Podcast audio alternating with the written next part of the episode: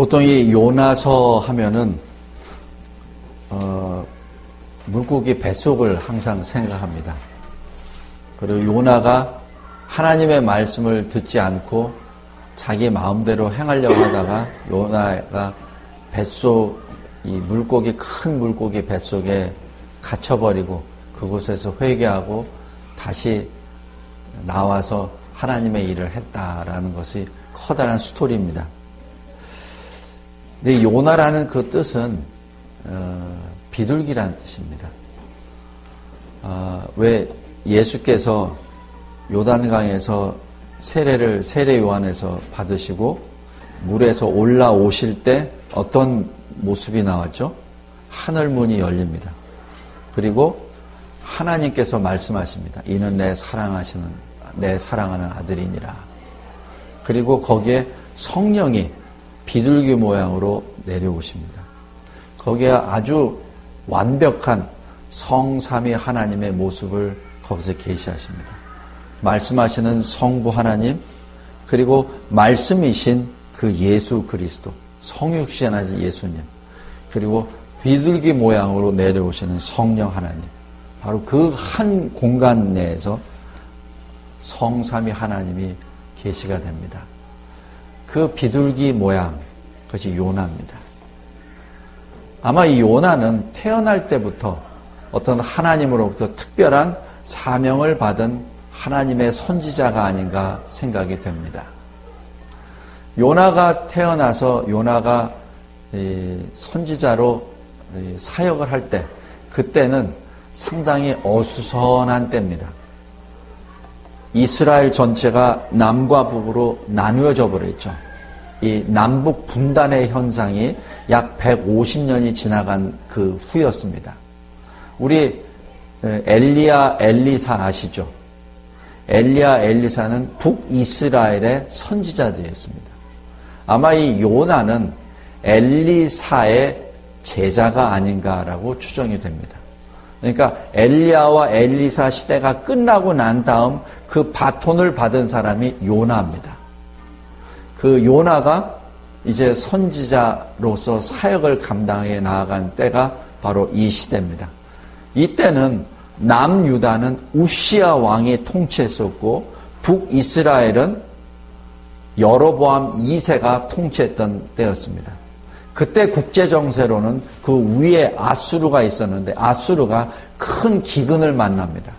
그러니까 나라가 약해져 버렸죠. 그러니까 남유다 우시아 왕도 팽창 정책을 하고 강해졌고 이 북이스라엘의 여로보암 2세도 마찬가지 팽창을 해서 강국이 되었습니다.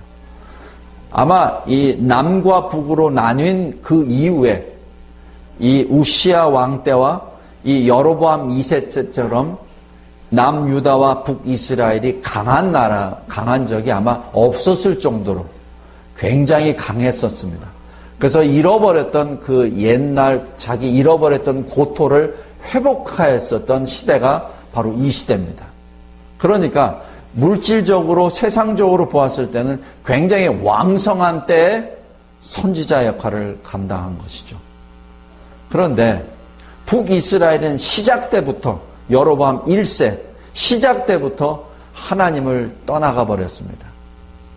자기 스스로 제사장이 되었고 자기 스스로 금송아지를 만들어서 남쪽 베델 북쪽의 단에다 금송아지를 세워놓고 이 금송아지를 보고 여호와다 출애굽을 하신 여호와다라고 백성들을 호도해 버렸습니다. 미혹시켜 버렸습니다.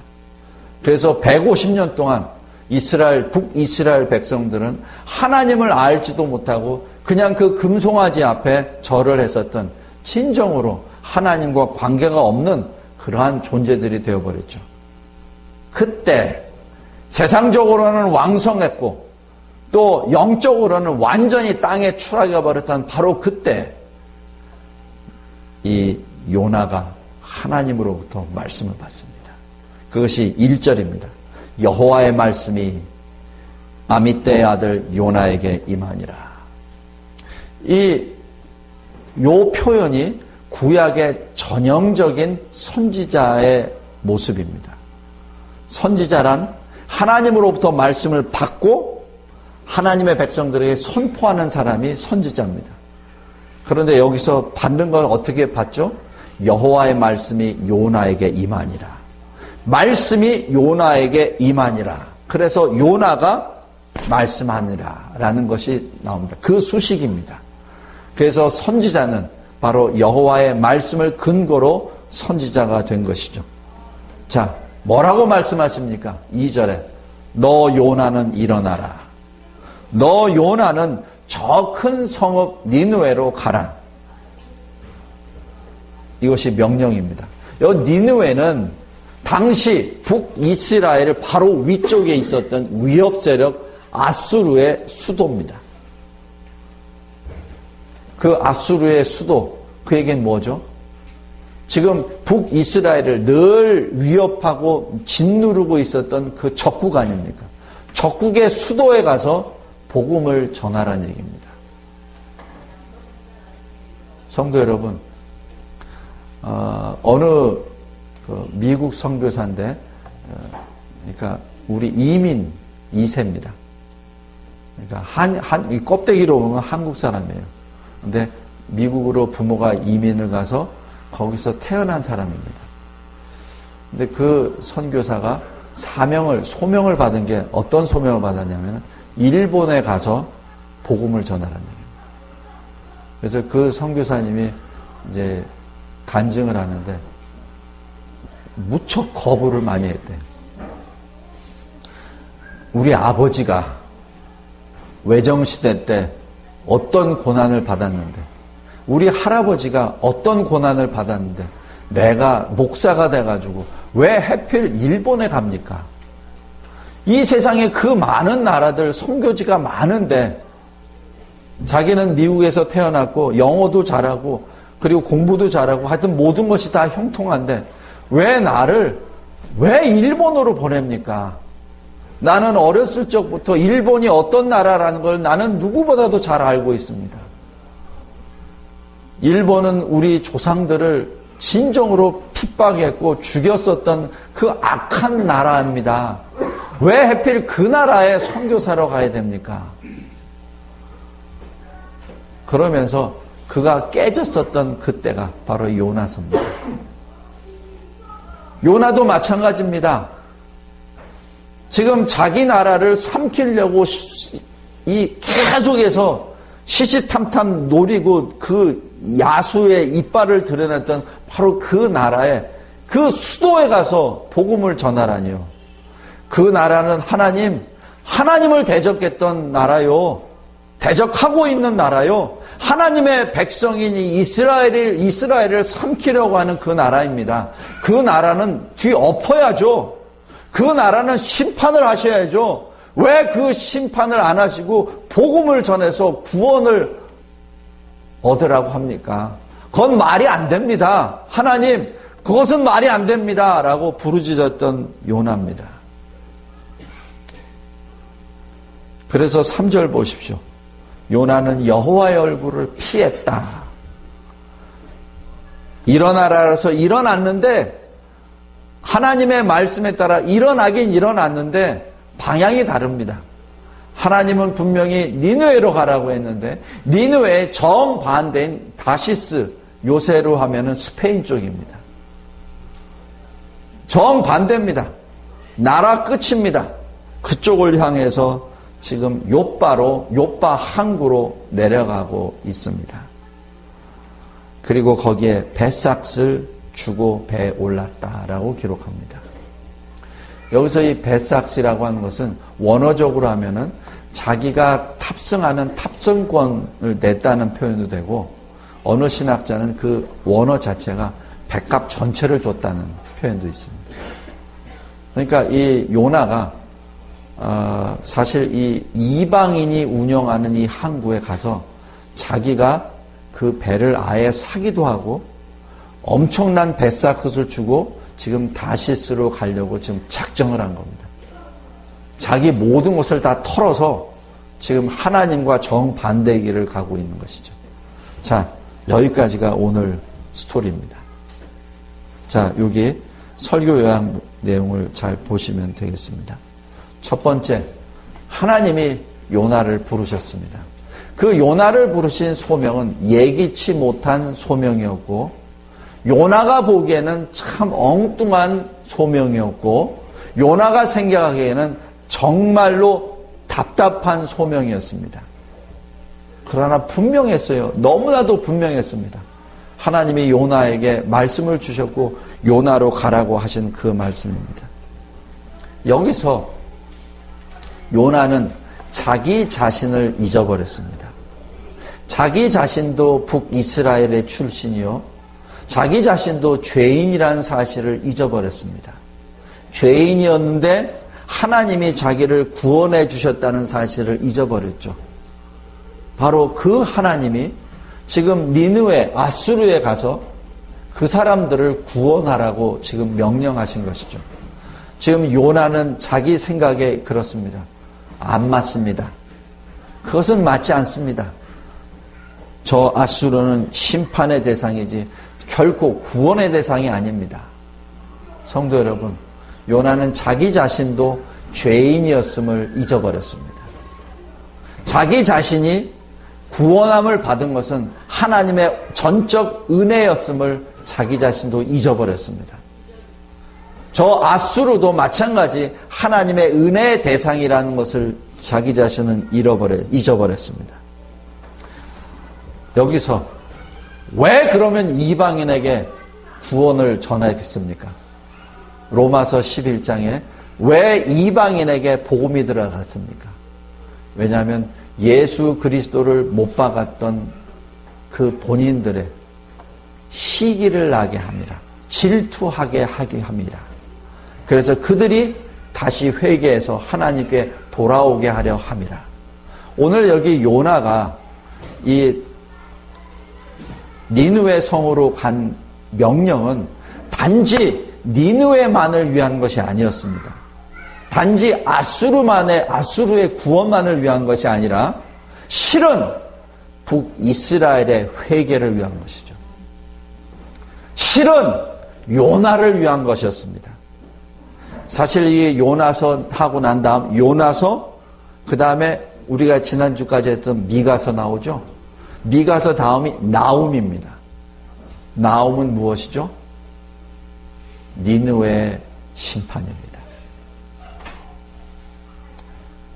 니느웨는 이때 요나의 복음을 통해서 회개하고 구원을 받았으나 그러나 후에 다시 하나님을 대적해서 무너지고 맙니다.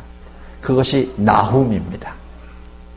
지금 실질적으로 이 요나서가 하나님이 요나를 부르신 것은 실은 니누에를 구원하는 것도 있지만 정작 정작 중요한 것은 바로 이스라엘을 구원하기 위함입니다.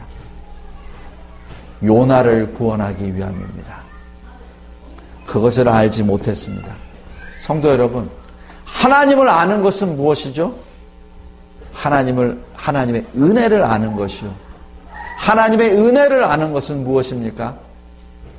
복음을 전하는 일입니다. 우리가 하나님을 알았습니까? 하나님을 무엇을 알았습니까? 우리 잘 생각해 보십시오. 우리가 하나님을 안다고 하는 것이 도대체 무엇을 압니까? 우리가 하나님을 정확히 압니까? 아는 사람 없습니다. 아는 사람 없어요. 이 세상 누구도 하나님을 온전히 아는 사람은 존재하지 않습니다. 왜냐? 하나님은 하나님이시기 때문에 그렇습니다. 아무리 신실한 자도, 아무리 아주 탁월한 신학자라 하더라도 하나님을 온전히 알 수 없습니다. 그래서 하나님을 뭐라고 하냐면은 이해할 수 없는 하나님, incomprehensible God이라고 표현합니다. 만약에 우리가 하나님을 온전히 다 알 수 있다면 그 하나님은 우리 하나님이 아니십니다. 우리가 아는 것은 무엇이죠? 그 위대하신 하나님이 계시하시는 그 계시를 보고 우리가 하나님을 안다고 얘기합니다. 그런데 그 계시를 우리가 어느 정도 알죠? 우리 능력, 우리 그릇에 맞게끔만 이해할 수 있습니다. 그 자체만으로 하나님을 다 안다고 하는 것은 결코 아닙니다. 그래서 우리가 하나님을 안다고 하는 것은 하나님이 우리에게 베푸신 은혜를 안다 하는 것이죠. 내가 나를 지으신 창조주시구나라는 것을 알지 창조주께서 무엇을 창조했는가 어떤 분이신가는 다 알 수 없습니다. 그만큼 하나님은 위대하시고 광대하신 분입니다. 우리가 하나님을 어떻게 아닙니까? 우리에게 행하신 하나님의 은혜의 역사를 통하여 하나님을 아십니다.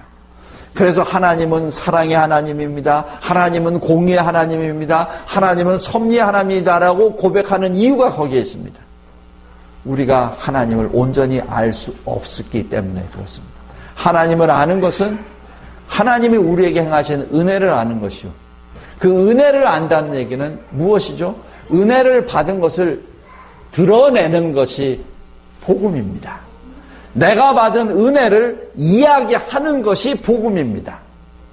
하나님이 나를 이렇게 구원해 주셨습니다가 그것이 복음입니다. 성도 여러분, 요나를 지금 하나님께서 부르신 것은 실질적으로 이스라엘에 대한 은혜의 역사입니다. 둘째로 3절에 요나가 일어났습니다. 자, 여기서 우리가 분명히 알아두어야 될 것은 하나님께서 말씀을 하실 때 사람을 통해서 말씀하십니다. 그 사람이 누구죠? 선지자입니다. 이 신약 시대 그 사람이 누구죠? 바로 우리들입니다. 성도들입니다. 그리고 성도들에서 특별히 소명을 받은 자가 목사예요. 설교자, 전도자들입니다. 하나님은 사람을 통해서 말씀하십니다. 오늘 여기 선지자 요나에게도 아시죠? 하나님께서 이스라엘 백성들에게 니누의 사람들에게 하나님이 직접 말씀하실 수 있습니다. 그러나 하나님의 방법은 그것이 아니라 하나님의 사람 요나를 불러서 요나를 통해서 말씀을 전하게 하십니다. 그것이 하나님의 말씀 선포의 방법입니다. 베드로후서 2장 21절에 예언은 오직 성령의 감동하심을 받은 자가 하나님으로부터 받은 것을 말하는 것이니라라고 말합니다. 그것이 예언입니다. 그것이 선지자들이 전하는 하나님의 말씀입니다. 성령의 감동함을 받은 하나님의 사람이 하나님으로부터 받아서 전하는 것이 예언이요 말씀입니다. 지금 이 요나가 받은 것은 일어나 니누에로 가라라는 말씀이죠. 이 니누에로 가라는 그 말씀은 하나님의 은혜는 단지 혈통적 이스라엘에게만 해당되는 것이 아니라 모든 만국을 향한 하나님의 은혜의 역사임을 지금 선언하신 것이죠. 하나님의 절대 주권의 역사입니다. 여기에 대한 하나님의 명령에 대한 우리의 반응은 무엇입니까? 하나님의 명령에 대한 우리의 반응은 즉각 순종입니다. 성도 여러분, 여러분들 인생 가운데 이러한 소명을 받을 때가 있습니다.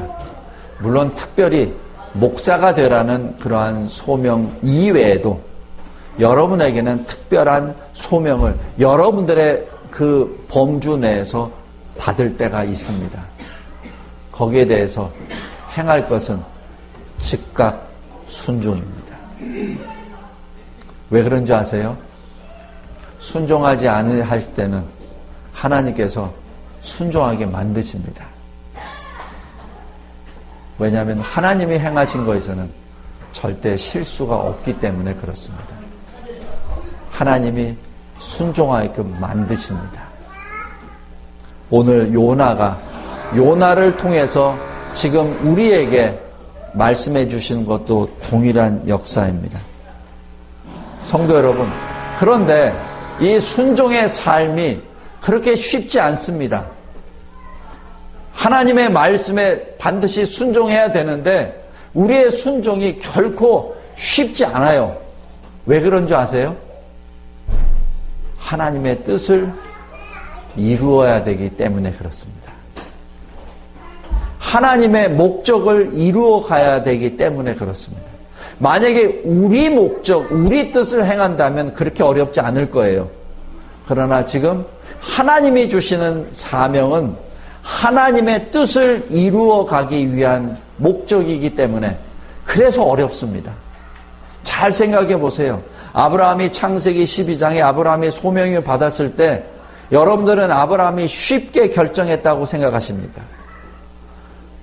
75세 된 그 아브라함에게 너는 친척 아비 본토의 집을 떠나라. 내가 지시할 땅으로 가라라는 그 명령이 여러분에게는 쉽게 들립니까?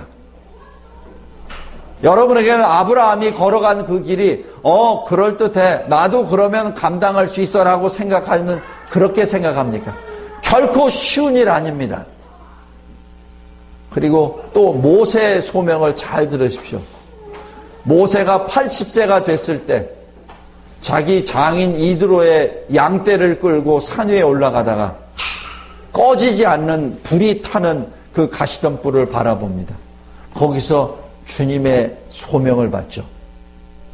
모세야 모세야 너는 애굽 바로에게 가라. 내 백성을 인도해 내라. 성도 여러분 그것이 과연 쉬운 명령이라고 생각하십니까? 바로는 당시 온 세상을 차지했던 강국 중의 강국이요, 제국 중의 제국입니다. 40년 전 자기 모세는 거기에 있다가 그냥 쫓겨나서 도망자로 여기서 40년 동안 살다가 이제는 80세가 돼가 아무것도 없습니다. 야곱은 그래도 20년 동안 자기 그 아버지죠. 삼촌이죠. 삼촌의 일을 해서 뭐라도 많이 얻어냈죠. 근데 40년 동안 모세는 일하면서 자기 양 한 마리도 없었습니다. 그러니까 자기 장인 양떼를 끌고 갔죠. 성도 여러분, 그 빈털털이 나이든 80세의 모세가 바로 앞에 나아가 이스라엘 백성들을 끄집어내라는 그 명령이 쉬운 명령 같습니까? 불가능합니다. 우리 바울을 잘 생각해 보세요. 바울이 받은 그 사명 쉽다고 생각합니까? 자기는 가말리엘의 후 제자로서 잘 나갔던 바리세파 중에 바리새인이었습니다. 교회를 잔해하기 위해서 열심히 저 그 열심히 너무 강해서 다시스로 그 문서를 그 특, 특별한 명, 문서를 들고 지금 교회를 탄압하기 위해서 가던 도중에 주님을 만났죠. 거꾸로 져버렸습니다. 장님이 돼버렸습니다. 3일 동안. 그리고 주님으로부터 명령을 받습니다. 너는 이제 왕들과 백성들과 모든 종족들 앞에 내 증인이 되리라. 그게 쉬운 일 같습니까? 인생을 잘 나가다가 모든 것이 다 뒤집어 버려졌는데, 다 뒤범벅이 되어버렸는데, 그리고 자기가 뭐라고 그 당시 로마 제국 앞에, 그 로마 황제 앞에, 왕 앞에, 그, 그리고 자기를 향한 그 유대 백성들 앞에 어떻게 그리스도를 전하란 말입니까? 그것이 쉬운 명령 같습니다. 한 가지 더 우리 어린 마리아를 보겠습니다. 마리아의 나이 10대입니다. 약혼까지 한 사람이 있습니다. 그런데 마리아에게 주님이 말씀하시죠. 너의 몸에 지극히 높으신 이의 아들을 낳으리라. 그게 쉬운 명령 같습니까? 그냥 우리가 보기에는 그 하나님 말씀대로 주 뜻대로 하옵소서 그러니까 어, 어 그렇지 그렇지 그렇다고 생각하시면 천만입니다. 당시에 청혼 결혼을 약정을 했는데 아이를 가졌다면은 그것은 사실 사형감입니다. 어린 10대 소녀가 그 명령에 그 말씀에 아멘 하는 것은 결코 쉬운 일 아닙니다. 그 쉬운 일 아는 것을 왜 쉽지 않습니까? 바로 하나님의 뜻을 이루기 때문에 그렇습니다. 성도 여러분, 만약에 여러분에게 어떤 특별한 주님의 명령을 받았습니까? 그것이 진정으로 힘듭니까? 힘든 자체가 아멘입니다. 받았습니까? 아멘으로 즉각 순종하십시오. 저처럼 10년 동안 delay 시키지 마십시오. 그렇게 하지 마세요. 하나님은 반드시 사용하십니다. 여러분들이 어떤 소명을 받았습니까? 여러분들이 여러분들이 감당할 수 없는 이것은 불가능합니다라는 소명입니까? 그렇다면 그것이야말로 진정으로 하나님의 뜻임을 기억하시기 바랍니다. 하나님의 사람들, 우리 성경에 기록되는 많은 선진들이 하나님의 말씀을 듣고 거기에 대해서 아멘하고 달려나가는 것. 그리고 그들의 삶 가운데 연약한 점들이 다 보입니까? 그러나 그들의 중심을 보시기 바랍니다. 그들은 연약하고 그들은 부족했지만 하나님의 말씀에 붙잡혀서 그 말씀에 그대로 순종했습니다. 다릅니다. 순종한 하나님의 사람들은 하나님은 늘 붙잡고 인도하십니다. 그리고 하나님의 뜻을 이루어 가십니다. 성도 여러분, 우리가 이러한 어려운 소명과 사명 가운데 있을 때 우리에게 가장 선한 지표는 바로 예수 그리스도이십니다. 성경 전체에 나와 있는 그 많은 선지자들, 많은 하나님의 사람들이 진정으로 감당하기 어려운 하나님의 명령을 받았으나, 그러나 주님처럼 어려운 사명은 받지 않았습니다. 성자 하나님이십니다. 하늘에 계신 성자 하나님이 성부 하나님으로부터 사명을 받은 것이죠. 땅으로 내려가라. 사람의 모습으로 내려가라. 죄인의 모습으로 내려가라. 그곳에서 내 백성들의 죄 문제를 십자가에 달려 죽음으로 그 죄값을 지불하라. 성도 여러분, 이것보다 더 큰 어려운 사명은 없습니다. 주님은 그 사명을 감당하셨습니다. 십자가에 달려 죽으시기까지 순종하셨습니다. 그래서 우리는 하나님 앞에 겸손할 수밖에 없고 하나님 앞에 순종할 수밖에 없습니다. 세 번째, 요나는 도망하려고 하였습니다. 니느웨가 아닌 정반대 다시스 스페인 쪽으로 지금 향하고 있었습니다. 성도 여러분, 하나님은 편재의 하나님이십니다. 하나님으로부터 도망할 곳은 없습니다. 잘 보세요. 창세기 1장 1절에 태초에 하나님이 천지를 창조하시니라. 바로 천지, 태초, 그것은 시간과 공간입니다. 하나님이 공, 시공간을 지금 창조하셨다는 것이죠. 그렇다면 그 시공을 창조하신 하나님은 시공을 초월하신 분입니다. 우리는 그 시공 안에 있는 사람이죠. 따라서 우리가 어디를 가든지 어느 지역에 가든지 하나님 손에 있죠. 우리는 도망할 수 없습니다. 우리는 피할 수 없다는 것을 분명하게 말씀드립니다. 우리가 할 수 있는 것은 주님이 우리에게 주신 말씀에 대한 절대 순종이요. 그리고 즉각적인 순종입니다. 그 순종에 대한 표현이 바로 신앙 고백입니다.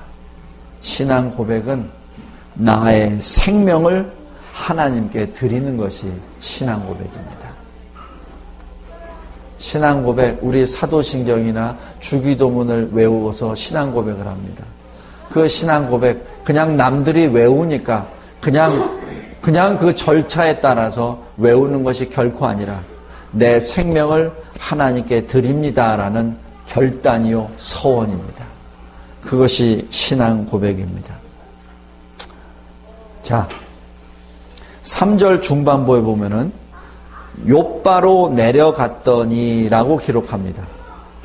지금 요나가 요바로 내려갔습니다. 그리고 5절 후반부에 보십시오. 요나는 배 밑층으로 내려가서 그죠? 지금 계속 내려갑니다. 그리고 1장 17절 맨 마지막에 보십시오. 요나가 밤낮 3일을 물고기 뱃속에 있느니라. 지금 지금 요바로 내려갑니다.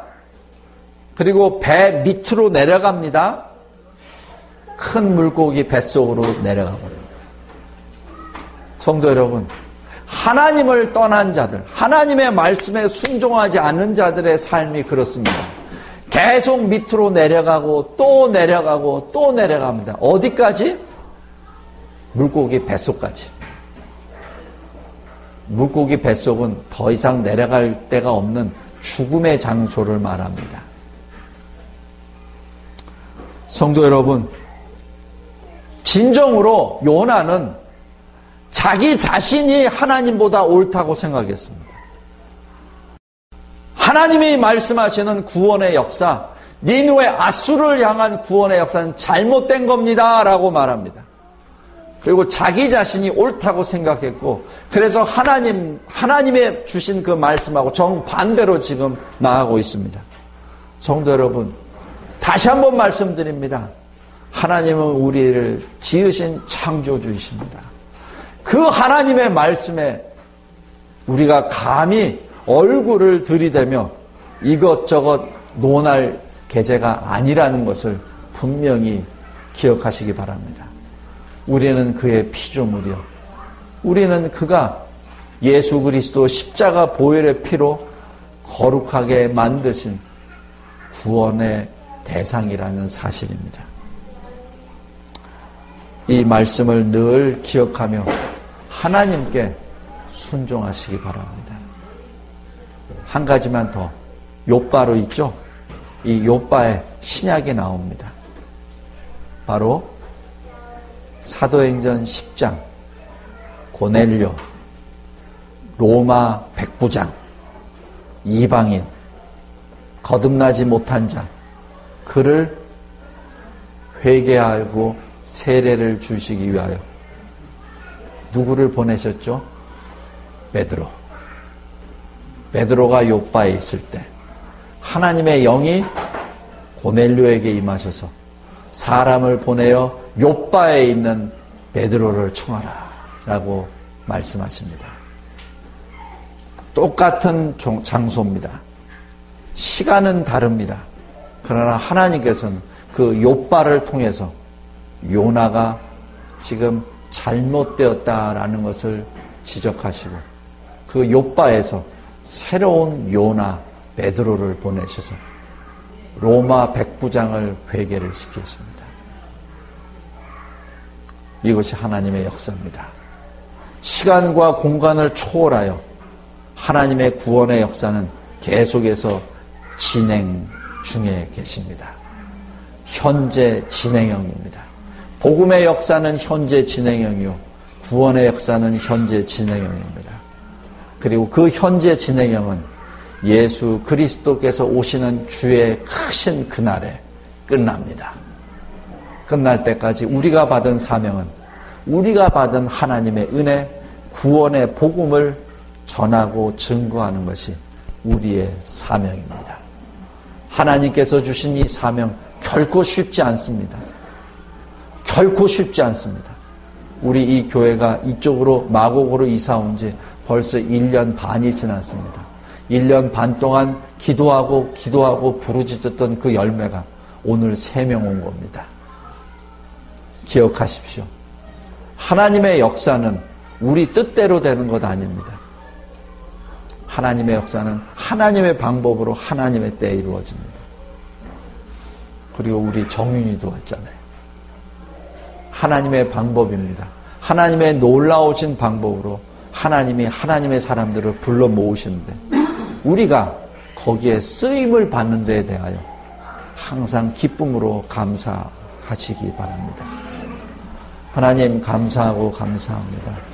하나님께서 주신 이 위대한 이 요나서를 통해서 우리가 진정으로 죄인이었으며 우리가 하나님의 절대 불가항력적 은혜로 우리가 구원을 받았으며 그 은혜를 통하여 복음을 전하라는 사명을 받았음을 깨우쳐 주심에 감사합니다.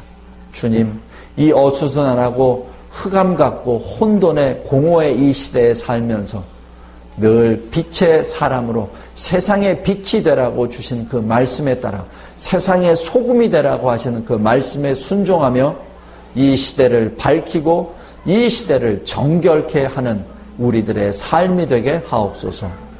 예수 그리스도의 이름으로 기도드리옵나이다. 아멘.